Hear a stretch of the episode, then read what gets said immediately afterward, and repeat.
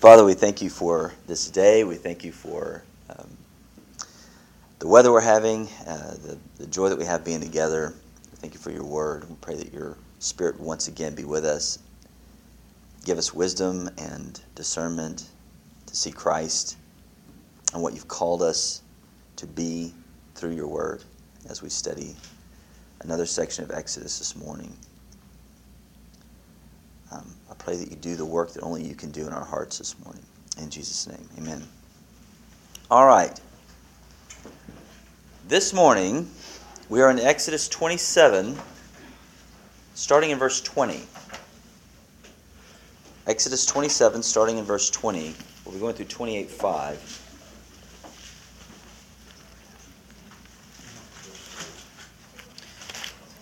And if you recall, so far, God has given Moses a basic description of the tabernacle. Um, all of the furniture, or most of the furniture, uh, the the materials that are used to build the tent structure around the furniture, the rooms, the veils, all those things. What we're going to see next is uh, statutes that will govern Israel's worship. Um, we're going to see three categories the, the, the priests, what, what they're to wear, the consecration of the priests, and then general worship, um, lighting the lamps, um, Sabbath keeping, and, um, and offering sacrifices. So those are the three categories we're going to look at on co- commands of actual worship in the tabernacle. But he begins with this third category of commands, specifically the duty to light the lamps in the tabernacle and what is to fuel that flame. So let's look at uh, verse 20 of chapter 27. You shall command the people of Israel that they bring to you pure beaten olive oil for the light, that a lamp may regularly be set up to burn. And the tent of meeting outside the veil, that is before the testimony, Aaron and his sons shall tend it from evening to morning before the Lord. It shall be a statute forever to be observed throughout their generations by the people of Israel. Chapter 28. Then bring near to you Aaron your brother and his sons with him from among the people of Israel to serve me as priests. Aaron and Aaron's sons, Nadab and Abihu, Eleazar and Ithamar. And you shall make holy garments for Aaron your brother, for glory and for beauty. You shall speak to all the skillful, whom I have filled with a spirit of skill, that they make Aaron's garments to consecrate him for my priesthood. These are the garments that they shall make a breastpiece, an ephod, a robe, a coat of checker work, a turban, and a sash. They shall make holy garments for Aaron your brother and his sons to serve me as priests. They shall receive gold, blue, and purple, and scarlet yarns, and fine twined linen. Who's the you that you have in verse 20? Who's the you? Who's he talking to? What does it imply? Moses. We see again, this is the duty of Moses to carry this out, right? Moses' role as intermediator between God and his people in relaying these subsequent commands, this collection of oil, all this things that, that's going to happen. What kind of oil is required? First of all, have we talked about lamp before? We understand what lamp he's talking about? One that was primarily and gold in one piece. It was placed where? Do you remember what room? Holy place. in the holy place. Remember the holy place we had? We have three sections of the tabernacle. We have the outer court, the holy place, and then the holy of holies. And in the holy place there was the table and the bread of his presence, and this lamp with actually it was a lamp stand with seven lamps on it, right?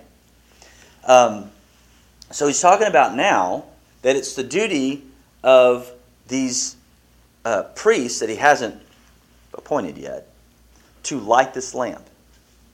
And there is a duty of the people to give oil for the lamp to be lighted. What kind of oil is required? What does it say? Beaten, pure, olive oil. Well, that, and that's one of the debates. What are they talking about? Of course, it's not a huge debate. It's what kind of oil. The idea, and there have been lots of theories of how they do this. You know, whether it's pressed into mortar and, and stone and, and uh, what we call it, uh, pedestal and mortar. Um, others have talked about grinding off of rooftops and those. I mean, just all these different mechanisms they had for for doing this. The point is that it's very uh, um, laborious process to get pure oil that's beaten and and um, uh, expensive, right? I mean, there's your regular day oil that you'd use for cooking and things like that. This is something very precious, very expensive, not common. It's to be the finest quality of oil. This kind of oil was the most expensive because it was tediously sifted and of the purest quality. So, this is the first commandment he gives to an office he has yet to establish, this priesthood. Aaron and his sons are to keep those lamps burning perpetually, forever, from evening to morning. From evening to morning. What happens between evening and morning? It's dark. So they are to keep the light on during the darkness perpetually. Right? What fuels it? Pure, beaten, expensive, precious oil. You see that? Okay, let's go home. That's really that's the lesson right there. I mean that it's the picture. It's a very clear picture, isn't it? But who ultimately is responsible to maintain that the lamps are lit evening to morning? What does it say? Just Aaron and his sons. Does that is that what it says? Well, the priests, the children of Israel have to bring the olives. Right? Who's responsible for this duty to be maintained? Everyone. Everyone. Why do you say that? Because Aaron and his sons are the ones to maintain the, the lighting of it, but they Mhm. can't do that if the people are not doing their job and providing the oil. So this is a national duty, right? And you see that in the language that's used at the end. In verse 21, it shall be a statute forever to be observed throughout their generations by Aaron and his sons? No, by the people of Israel, it says. It's a national duty. You're my people, this is part of it, right? Keep the light lit in the darkness. This is a representative duty for the entire nation. It's not just a tradition for the priest. The, the actual, some translations say for the people of Israel at, that end, at the end of that verse.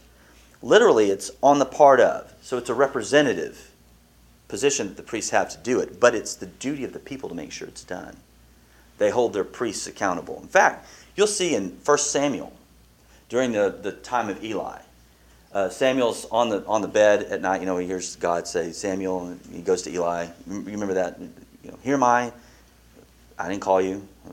He's a little boy. He hasn't quite learned how the voice of God works as a prophet yet, since he was the first one um, at that time.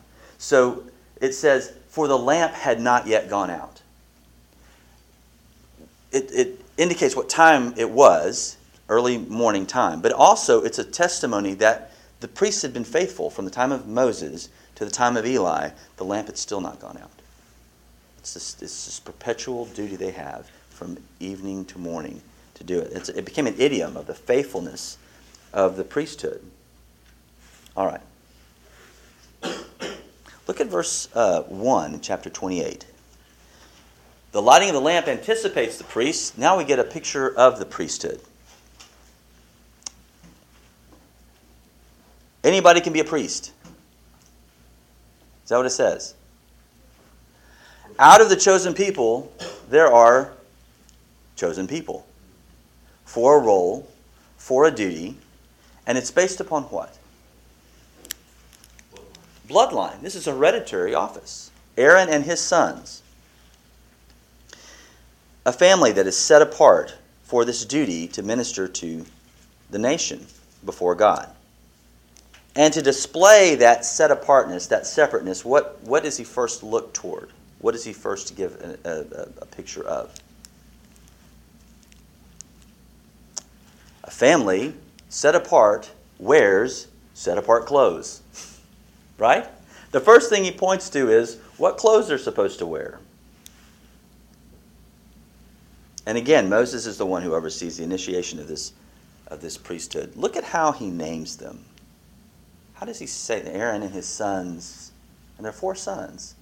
How does he name them? He groups them in two. Now that's odd. Wouldn't you think he'd say something like um, Nadab, Abihu, Eleazar, and Ithamar? That's what mine says. It doesn't group them in two? Interesting. Well, we can talk about your translation.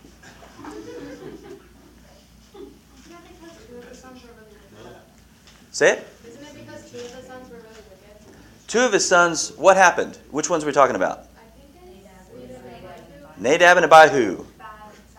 Something happens to them. One of these days, we will get to Leviticus. It's going to happen. And in chapter 10, we're going to see the story of Nadab and Abihu, who are struck before the Lord because they violate this command bring false incense, false fire before the Lord. Strange fire. Strange. Is there a conference? I don't think that conference is any good. Yeah, that's why you reference it every other week. Um, so, the way that the Hebrew works and the way that the ESV brings it out is that they're groups. Nadab and Abihu are in one section, those who disobeyed God ultimately in these commandments to be a, a pure priest. And then it separates out Eleazar and Ithamar as the two who obey God and take over that role that should have been Nadab. I mean, all four of them are consecrated. Wait, so this is before the first two had Yet, yep, yep. This is the beginning. They're all consecrated. They're all dedicated as priests. And yet we'll see later that two of his sons dis- don't take it seriously. They do their own thing, and they get struck down for it. Um, all right. How does God describe these clothes? Three adjectives there. How does he describe them? Holy garments Holy, for glory, for glory and beauty. holy, glory, beauty. Holy, what does holy mean? Set apart. What is glory? Kabod, kabed. Tomato, tomato. Kabod, kabed. Is it kabed? I can't remember. Anyways, Hebrew for what? It means something. It means weighty, heavy. Right? Does that mean lots of clothes on these guys? They're walking around with 10 layers of. What is it talking about? Important. There's a seriousness about this, a soberness about this. The third one, beauty. That word is applied to the finest jewels. Holy, glory, beauty. Why these adjectives? Why do you think these clothes are described like this? Holy, beauty, glory. They represent Jesus. They are uh, characteristics of God, aren't they? Sure are. They reflect God's character. The clothes that they wear reflect who God is. Um, Isaiah 6 3, Holy, holy, holy is the Lord, right? Um, Numbers fourteen twenty one, but truly as I live, and as all the earth uh, shall be filled with the glory of the Lord, is God's glory filling the earth. My mouth was filled with your is filled with your praise and with your glory all the day. Psalm seventy one eight. Psalm fifty two. Out of Zion, the perfection of beauty, God shines forth. You see, these are attributes of God. These are descriptors of God, and they're wearing clothes that reflect that. Who is to make the garments? Skillful, Skillful people. Okay? Literally, in the Hebrew, that means those who are wise at heart. These aren't writers. These aren't preachers. These aren't wise at heart. These are guys making clothes. Why would they, why would they call them wise? Why would he call them wise at heart? First of all, what is a heart? What does heart reference in the Hebrew mindset? What do you think? The deepest spiritual, uh, the, the seat of the spiritual nature of a person. Okay? The essence of who they are, right? The deepest part of them. Where the, from out of the abundance of the heart the mouth speaks. Everything is determined by what's at the core. And it's the heart that is the descriptor that uh, in the Hebrew mindset. We would we would say the mind, probably. But but for them it was the heart. Um, when an Israelite speaks of the heart, he speaks of the very essence of the person. To be wise was to be skillful in whatever. Making clothes, uh, politics, um, all of life. There is a reflection of wisdom in whatever you do. We're then given a, um, a, a general description of what the of the garments, the breastpiece and the ephod and all that. But the remainder of this chapter gives them in more detail. So I'm not going to go into those in more detail this morning. But you can see the outline of that. Who, who was receiving the gold in verse 5? Who's receiving the gold? So it's like, they use gold so the skilled workers So the skilled workers. It doesn't go to the to Aaron and his sons. I mean, ultimately does, but it goes to skilled workers. Why didn't it go to Moses?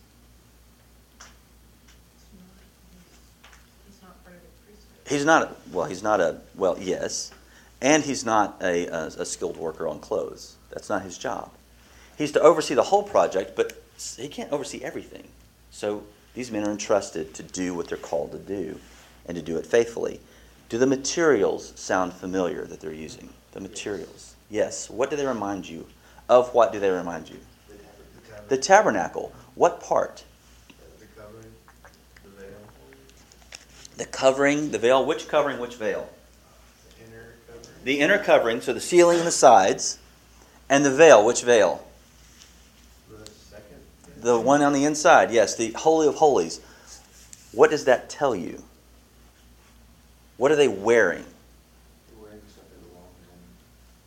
I thought the only difference between the two veils was the Holy Holy one had uh, cherubim on it. Okay? They don't have cherubim on their clothes, do they? I don't know. We'll see. We'll get more detailed What do later. your pictures say? Well, I was going to turn to that. So, nevertheless, It doesn't. It's in the picture. what does this convey? What ideas does this convey? The material that's used for their clothes, the design that's used for their clothes. It's very holy, very important, and belongs in the most holy place. What are they wearing? They are the tabernacle. They're wearing the beauty of the presence of God. That's their job. And in doing that, they are required to be faithful. Their first duty of faithfulness is to tend to the lamp, to keep it lit in the darkness. And what's the source of the lamp? In keeping it lit? A pure, beaten, expensive, precious oil. That's the duty. The initial picture of the priesthood are those who are clothed in the material of what is used for the tabernacle, for the presence of God. They wear the glory of the presence of God. Revelation 19:8 says, "It was granted to her to clothe herself with fine linen, bright and pure, for the fine linen is the righteous deeds of the saints.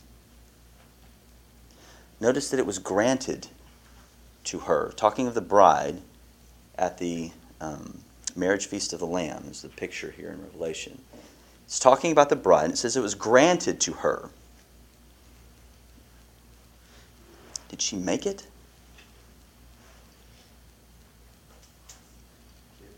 It's a gift.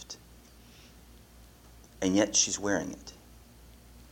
That was something borrowed.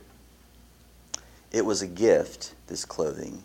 It set her apart as a bride. Uh, Isaiah 61:10 says, "I will greatly rejoice in the Lord. My soul shall exult in my God, for he has clothed me with the garments of salvation. He has covered me with the robe of righteousness, as a bridegroom decks himself like a priest with a beautiful headdress, and as a bride adorns herself with jewels." Ephesians 2:10 For we are his workmanship created in Christ Jesus for good works which God prepared beforehand that we should walk in them. So, lots of religions do good works. Muslims give to the poor. ISIS has schools. They take up taxes and have food programs. Um, all religions are basically just be nice, right? Isn't that the surface level objection? What's the difference here? God prepared you beforehand. God prepared them beforehand. What makes a righteous work? The purpose behind it, the heart issue. Well, we can't make ourselves righteous, can we? No, we can't. He gives it to us to wear. Yes? So the difference is the heart. The difference is that it's a gift. And yet we're required to wear them. Um, righteousness apart from the heart for Christ is well, what Isaiah says in Isaiah 64 We have all become like one who is unclean, and all our righteous deeds are like polluted, a polluted garment. We will all fade like a leaf, and our iniquities, our sin, like the wind, take us away. Truly righteous works pour out naturally from a heart ablaze with a love for Jesus. Jesus says this apart from me, you can do nothing. Remember John 15. Look at the picture in our passage this morning. Clothed in the glory of his presence, that's not natural. And the first call to this new office is a faithful lighting of the lamp in darkness, fueled by the purest source. Fidelity of the heart, fueled by the pure word, is the first duty of the church. That's the first duty. Do a casual reading of Psalm 119, just in your off time. The fight for faithfulness in purity. How is that done? Through a purity ring. That's how that's done. Little ceremony, we all clap. How's that done? Through dressing women up in thick black tents. That's how we keep ourselves pure. How's that working for the Middle East these days? How can a young man keep his way pure? By guarding it according to your word, beaten and pure, sifted, understood, dwelled upon. I have stored up your word in my heart that I might not sin against you. Memorized, dwelled upon, thought through. My soul clings to the dust. Give me life according to your word. How about the fight for faithfulness against despair? How are we to do that? Gauge the music we listen to on the radio. Make sure it's all upbeat and snappy. Just be happy. Fill our lives with every little distraction. Is that how we fight against despair? Because there's a lot of that going around these days. My soul melts away for sorrow. Strengthen me according to your word. Remember your word to your servant, in which you have made me hope. There's really no shortcut in this. There's no quick fix here. It's oil that is sifted, dwelled upon, prized as rich and expensive. Do we prize the Word of God that way? Do we study it that way? How about the fight for faithfulness and hope and purpose and direction? Um, City Slickers. Just find that one thing, Curly told him. You know, I don't, have y'all ever seen that movie? Is that an old Yeah. person movie? Okay. Yeah, all right. Just find the one. It's just the one thing. He holds up the finger. Is that is that the purpose, direction? That make that your all-consuming purpose. That thing that makes you feel important and special. That's that's the solution. Your word is a lamp to my feet and a light to my path. The psalmist says in 119, 105. The unfolding of your words gives light. It imparts understanding to the simple. I'll just, as a side note, I take great hope in that verse. It imparts understanding to even the simple. That is uh, Psalm 119, 130. Yes, it's on my screensaver. Because it gives hope to the simple.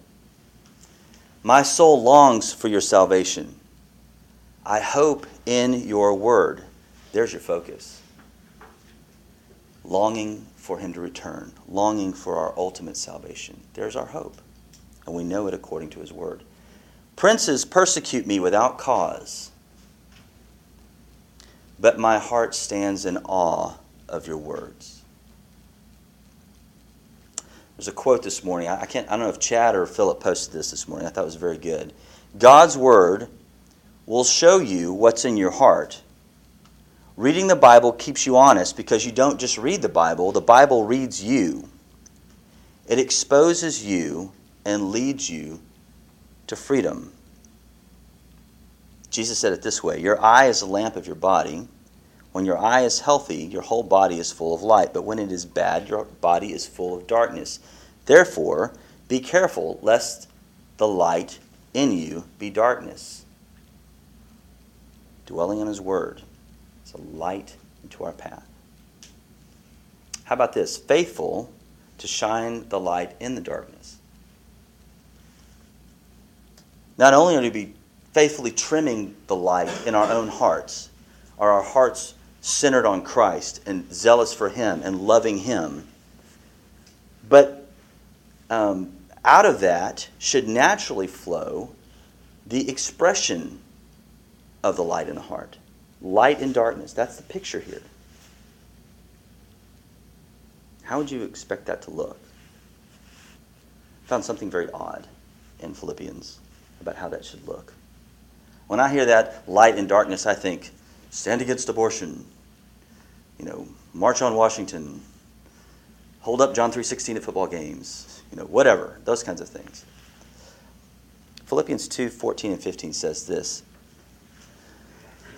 Do all things without grumbling or disputing, that you may be blameless and innocent, children of God without blemish, in the midst of a crooked and twisted generation, among whom you shine as lights in the world. And something as basic as how we approach problems, how we approach disagreement. Are we trimming the lamp rightly there? That's not what I would have expected him to say. You shine light into darkness through thankfulness, through living in peace with one another. All right. Ephesians 5, 6 through 17. Let me just go through this and we'll be done. Let no one deceive you with empty words. If you're guarding against empty words, what's the implication there? That, that there are words that are not empty, right? That there's something precious, pure, beaten, and expensive. Let no one deceive you with empty words, for because of these things the wrath of God comes upon the sons of disobedience. Therefore, do not become partakers with them. For at one time you were darkness, but now you are light in the Lord. Walk as children of light. For the fruit of light is found in all that is good and right and true. And try to discern what is pleasing to the Lord. How do you discern what is pleasing to the Lord? I just feel like this is right. This just feels good to me. It's through the Word. All right. Take no part in the unfruitful works of darkness, but instead expose them. For it is shameful even to speak of the things that they do in secret. But when anything is exposed by the light, it becomes visible. For anything that becomes visible is light. Therefore, it says, Awake, O sleeper, and arise from the dead, and Christ will shine on you. Look carefully then how you walk, not as unwise, but as wise, making the best use of the time, because the days are evil. Therefore, do not be foolish, but understand what the will of the Lord is. How are we going to do that? The latest Celebrity Preachers podcast. Read his word for yourself. Let the Holy Spirit unfold it for you. There's an unfolding. I like the language that you said, the unfolding or, or of, of the psalmist, unfolding the word for us. I'm not saying that a preacher's podcast isn't helpful, but we can't rely upon that. You have to be in it yourself. You have to be sifting it yourself. You have to be dwelling on it yourself and prizing it for yourself. The same Spirit who wrote the book will illuminate the book. James says this if you lack wisdom, ask of God. He's very generous with it. So, how are we doing on this? How are we doing on dwelling on the Word of God, staying there, rather than just being Christian because we're living in Tyler? One of the things about this passage that struck me is that if you saw a priest, you would know it. You Hmm. would immediately recognize them, just like when you're walking in Walmart and you see a military person. Mm-hmm. You, you know it. You know where they stand because of what they're wearing. And Right. In a similar way, we should be wearing the righteousness of Christ so much that we know it Mm. when we do this. That we display His holiness, His glory, and His beauty. And we And- don't fall into the pitfalls of grumbling and complaining and all these things that come so easily. Pagans complain. That's easy. Being thankful in all things. Yeah, thankful that s- God lets us wear his character.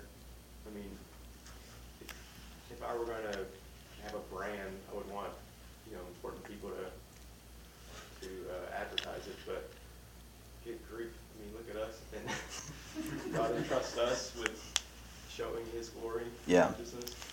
And it's, it's obviously that it's not because of us, but, uh, because of, um, the Holy Spirit's work in us, that that's able to happen. It's often in spite of us. Yeah. And the, and the, the sanctification that happens day by day, slowly, painfully, displays His work and His faithfulness to us as we strive to be faithful uh, to Him in displaying His nature and His glory. And it, it makes me think, like when I get dressed in the morning, I get dressed to fit in. I get dressed to appear like I'm a part of the world. I get Mhm. dressed to, to play the part at work or to play the part at church. Yeah. You dress for success. Well, yeah. Yeah. Reminded me of a meme of a guy dressed in Batman suit. Anyway, I don't know if you saw that. I did. But um, it seems like it calls into question my motive. Should I really be dressing that way with that mindset? hmm Should I be changing the way that I appear externally to fit how I am changed internally? hmm And uh, Is righteousness fabric? that, that's a that's a tough reality to, to grasp. I think righteousness can be displayed in how we dress. I mean, there's certainly ways that we might dress that aren't exactly exuding righteousness, but I don't know that that's really the all of it. I know. T- Tammy was talking, and I was thinking Pentecostals. You know, the long hair and Right. the makeup and the dresses to the ankles, and I was like, Well, I wasn't really talking about the, the external, I mean, yes, modesty, but. Burkas don't work. I was Yeah, talking They just don't work. When, when you meet people in the workplace, and when you, you ask for their help, and, and, and, and the response is, you Yeah. know, and you know they're a Christian, that, that's, that's not living consistently Right. with our worldview. Right. But if you meet somebody and you, you ask them and, and they're like, oh, su- sure, I, I'm pretty busy, but yeah, I'll, I'll be glad to help you and whatever. Mhm. You, you see, you should see a difference. Mhm. You should see a difference in, in the way people respond. Yeah. And and that can be an external thing. I, I know, I know. That that can be a oh I got what is it? Uh, happy what? Rainbow. Uh, what is the, the little the Oh, little the cat and Lego? Yeah, Unikitty. Anyway, it could be an external thing. This is the opposite of happiness. You know that whole thing. It can be inside you that you're not feeling that, right? That you're not doing that. My my point here, and I think the the passage teaches that that's got to be an inside out thing. Right. And- that, that we strive first to love Jesus through the Word that reveals who He But is. it should also be coming out. We shouldn't just be loving Jesus so much on the inside that nobody sees it. That's impossible to do that. Well, but some of us think it's possible. Yes, and if it, if nobody's seeing it, then maybe we don't have, we're not beating the oil well. maybe that's the way to, yeah. I think it's a simple, not easy type of thing. Sure. Simple to understand, but it's difficult to go out and apply and Mm. be intentional in how you interact with people. And how you show Christ, just, just in the smallest details. Mm-hmm. It's, it's easy to put on the world, like you're saying, Green, and go and look like they do, act like they do, Mhm. talk like they do. You act differently when you wear your um, Alert Academy uniforms? Do you act a little differently? Does, I mean, you know. Not really, Not re- well. I don't mean to put you on the spot. Yes, we're consistent in all things. Are you aware? Are you more aware of what you do? Maybe that's Absolutely. yeah. Because people are looking at you, going, "What is up with this?" Right? And so you're you're aware of the the gaze. If you identify it, are you less aware of the gaze since you're not wearing? Are, are, I'm just kidding. So you're aware of the gaze, and it, and it acts as a, a restraint sometimes. You know, um, we're not spitting spit wads out the windows at other cars when we're going down the road when we're wearing our uniforms. Not doing anything like that. But but it's the same thing. If you identify as a Christian, if you're out there shining light in darkness, it's a restraint. Yes? Okay. Any, anything else? We're running up on some time here. That doesn't mean don't say something. That just means that, you know. I was just, I was trying to think where that passage was about, you know, um, where because you're a new creation, take off the old Mm. and put, put on the, the new man, basically because you're a new creation. Mhm. Um, Several places. yeah, but it, it talks about that as a daily Mm. thing, almost like you're, just like you, you get dressed every day, but you're also equipping yourself every day. And Right. You can only do that when you're in the Word. And being in the Word also should affect how you pray, right? Um, because the language changes. If you're memorizing, if you're learning, if you're studying, the language of your prayer changes. The, the, the recognition of your need changes. So it affects everything. It should affect everything. How we, um, our, our prayer, our language, how we relate to others, all of that should be should be expressed through hands and feet. And if we're clothed in um, Christ's glory and beauty, um, it offers protection from the world How so? Well, I mean, that's what clothing does. I mean, Mhm. consider the, the priest's clothing, and it, I mean, he had a hat to um, keep the sun off of him. Which is very I important wish I for some of us. yesterday. Yes, I, I feel your pain. Um, but, I mean, that's just one Sure. example that the sun beating down on it. Right. Protects them from, Right. from the outside elements. And, I mean, if we're continually, um, putting on um, Christ's righteousness through Mhm. uh, examining His Word and and enlightenment from the Holy Spirit, it, it protects us from uh, what the world, that's the sin of the world throws at you. Mm. Less affected by it. Hmm. What, did you, were you going to say something?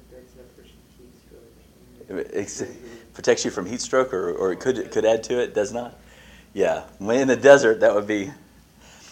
Uh, there are some parts of the temple service where they would take off these robes and just walk around the ephod part. Maybe that was part of it, is the the uh, the heat. But nevertheless, the, the display of beauty and all of that is there.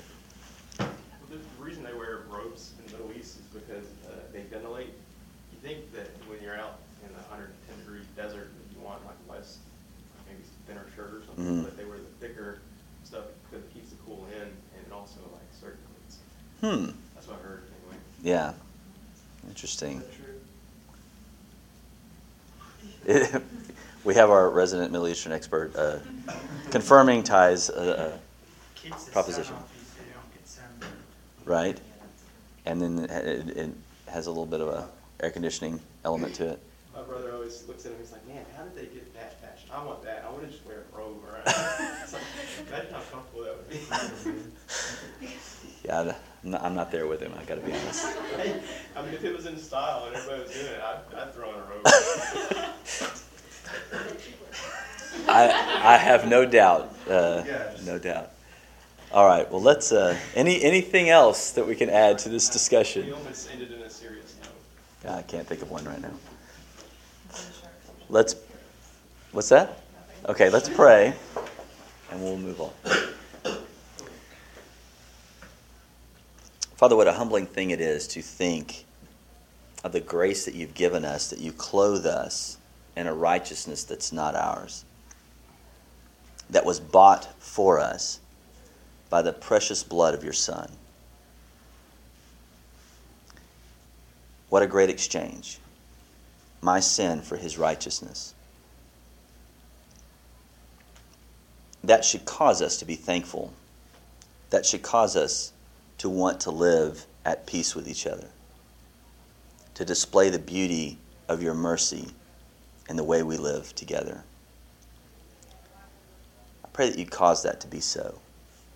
That your Holy Spirit would do in us what only you can do and cause us to rightly reflect the glory of your presence. For he who said, Let there be light, has shone in our hearts the glory of God in the face of Christ. I pray that that would be so in our hearts as we continue this week. Very conscious of the robes we wear and thankful that we have them. In Christ's name, amen.